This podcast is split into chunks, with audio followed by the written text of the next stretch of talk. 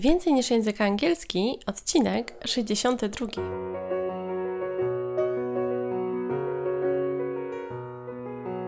Witaj, nazywam się Ewa Ostarek i jestem trenerem języka angielskiego. Sprawiam, że język angielski to przyjemność. Słuchasz podcastu Więcej niż język angielski, który został stworzony dla kobiet takich jak Ty, które chcą odkryć i pogłębić w sobie pasję do języka angielskiego.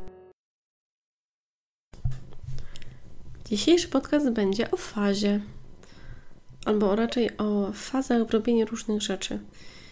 I w sumie tak zastanawiam się, że to pasuje także nie tylko do języka angielskiego, ale także do każdych takich aspektów życia. Bo ktoś na przykład może mieć fazę na jedzenie orzeszków, a ktoś może mieć fazę na robienie jakichś innych rzeczy, albo na jakiś wyjazd za granicę. I czym się jakaś taka faza objawia? Jak można to jakby wiedzieć, jak można do tego jakby dojść, czy jak to, taką fazę można utrzymać? Ten podcast definitywnie będzie taki luźniejszy, bardziej taki pogadankowy, bo zauważyłam, że dużo ludzi właśnie słucha też takich podcastów pogadankowych, niekoniecznie tylko takich wyłącznie, gdzie jest tylko i wyłącznie sucha wiedza w trzy cztery minuty i koniec. Dlatego jeżeli chodzi o fazę, nie wiem jak to jest u, u Ciebie, jakie fazy były gdzieś tam na różne rzeczy w Twoim życiu. Mówimy tu oczywiście o takich etapach. Ja pamiętam, że miałam taką fazę, kiedy bardzo często chodziłam do biblioteki i wypożyczałam wiele różnych książek i miałam taką bibliotekarkę, panią Basię, która potrafiła po prostu dobrze mi doradzić, bo mnie już znała, jakie książki mi się mogą przydać, jakie mogą być dla mnie dobre. I była to taka faza na czytanie, że ja potrafiłam codziennie czytać. Kilka książek w tydzień czytałam, a gdy były takie na przykład fazy, gdy były jakieś ferie zimowe, to codziennie potrafiłam czytać pięć książek dla młodzieży i codziennie zwiedzać bibliotekę. I pamiętam, że te pani bibliotekarki też się tak zastanawiały, czy ja w ogóle te książki czytam, czy po prostu nie wiem, przeglądam albo czytam fragmentarycznie. I to była właśnie taka faza. Co jeszcze może być? Pamiętam, miałam kiedyś fazę na... Znaczy fazę, nie chcę, żeby to tak zabrzmiało, że to byłam jakimś freakiem, czy jakąś dziwną osobą, ale miałam taki czas, kiedy robiłam jakieś rzeczy. I miałam taki czas, kiedy bardzo na przykład lubiłam yy, pić oranżadę. A potem mi przeszło. Albo kiedy w jednych z wakacji postanowiłam, że trochę poćwiczę malowanie, czy no, albo się nauczę, czy jakieś takie luźne abstrakcje będę sobie robić, jakieś takie impresje i to było wtedy czas na malowanie. Ja to nazywałam fazą na malowanie, no bo wtedy w wolnych chwilach między sesjami językowymi, które prowadziłam, miałam pędzelek, a raczej pędzle, bo było kilka i coś tam sobie malowałam akwarelami. A jakieś takie luźne kształty, bo myślę, że jeżeli chodzi o malowanie, to, to wychodzi mi lepiej niż jakieś takie odwzorowywanie. Zresztą ja kocham angielski. Malowanie to było po prostu jako relaks. Wtedy zdałam sobie sprawę z tego, że każdy z nas ma w swoim życiu jakieś takie momenty, które są jakimś takim etapem, jakąś fazą. I tak jak podawałam kilka przykładów na początku, to wiele jest też takich przykładów, które dotyczą takich faz nauczenia języka obcego. Też, tak jak mówiłam wiele razy, dla mnie to słowo język obcy to już od razu jest jakieś takie wrogie, no bo obcy to się kojarzy, że coś jest złego. A to po prostu jest inny język, więc innego języka niż polski.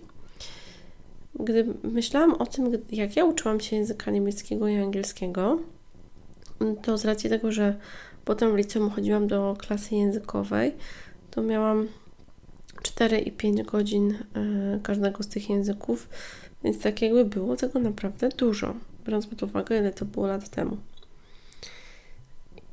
I jakby nawet nie myślałam o tym, czy ja się uczę języka angielskiego w jakiejś fazie, czy nie, ale gdy potem przeanalizowałam sobie sześć lat, w czasie których uczyłam się angielskiego bardzo intensywnie, to była właśnie taka faza angielskiego przed studiami, gdzie miałam dużo tego języka angielskiego w szkole, w szkole językowej, też chodziłam do takiej dodatkowej jeszcze zajęcia podszkoły językowej, No i odrabiałam te wszystkie zadania, uczyłam się do tych kasówek, sprawdzianów, kartkówek, dużo też mówiłam. I to była ta faza. Te sześć lat ewidentnej fazy takiego okresu językowego.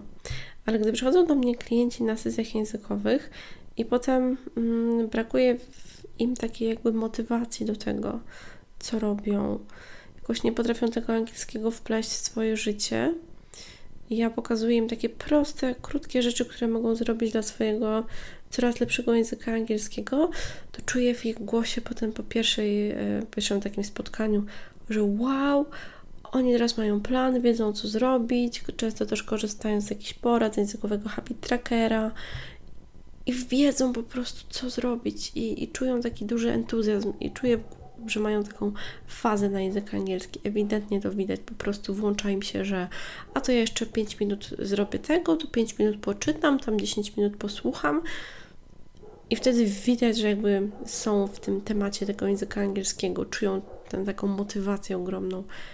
Ale co się dzieje dalej? Gdzieś po jakichś dwóch tygodniach jest nagle, no, no nie zrobiłam, czy nie zrobiłem czegoś tam związanego z angielskim, bo tu nie miałem czasu, nie miałam czasu. I potem się okazuje, że ta faza taka początkowa, takiego zachwytu nad tym angielskim, to trwa wtedy, jeżeli te osoby biorą sobie pod uwagę tylko to, że jakby ich świat to jest angielski. Ja oczywiście się z tym zgadzam, bo dla mnie tak samo angielski jest niesamowity, cudowny, wspaniały i wszystko inne, co jest dobre, ale z drugiej strony ta faza na robienie jakichś takich rzeczy, hmm, no to nie jest do końca yy, taka, że można sobie coś raz ustalić i potem wszystko się udaje i wszystko jest dobrze. Dlatego właśnie wydaje mi się, że jeżeli chodzi o te rzeczy związane z angielskim i o tą taką fazę na angielski, żeby ją sobie dobrze zaplanować. Żeby to właśnie nie było coś takiego, że mamy tydzień, kiedy robimy wszystko w angielskim, a potem już nie.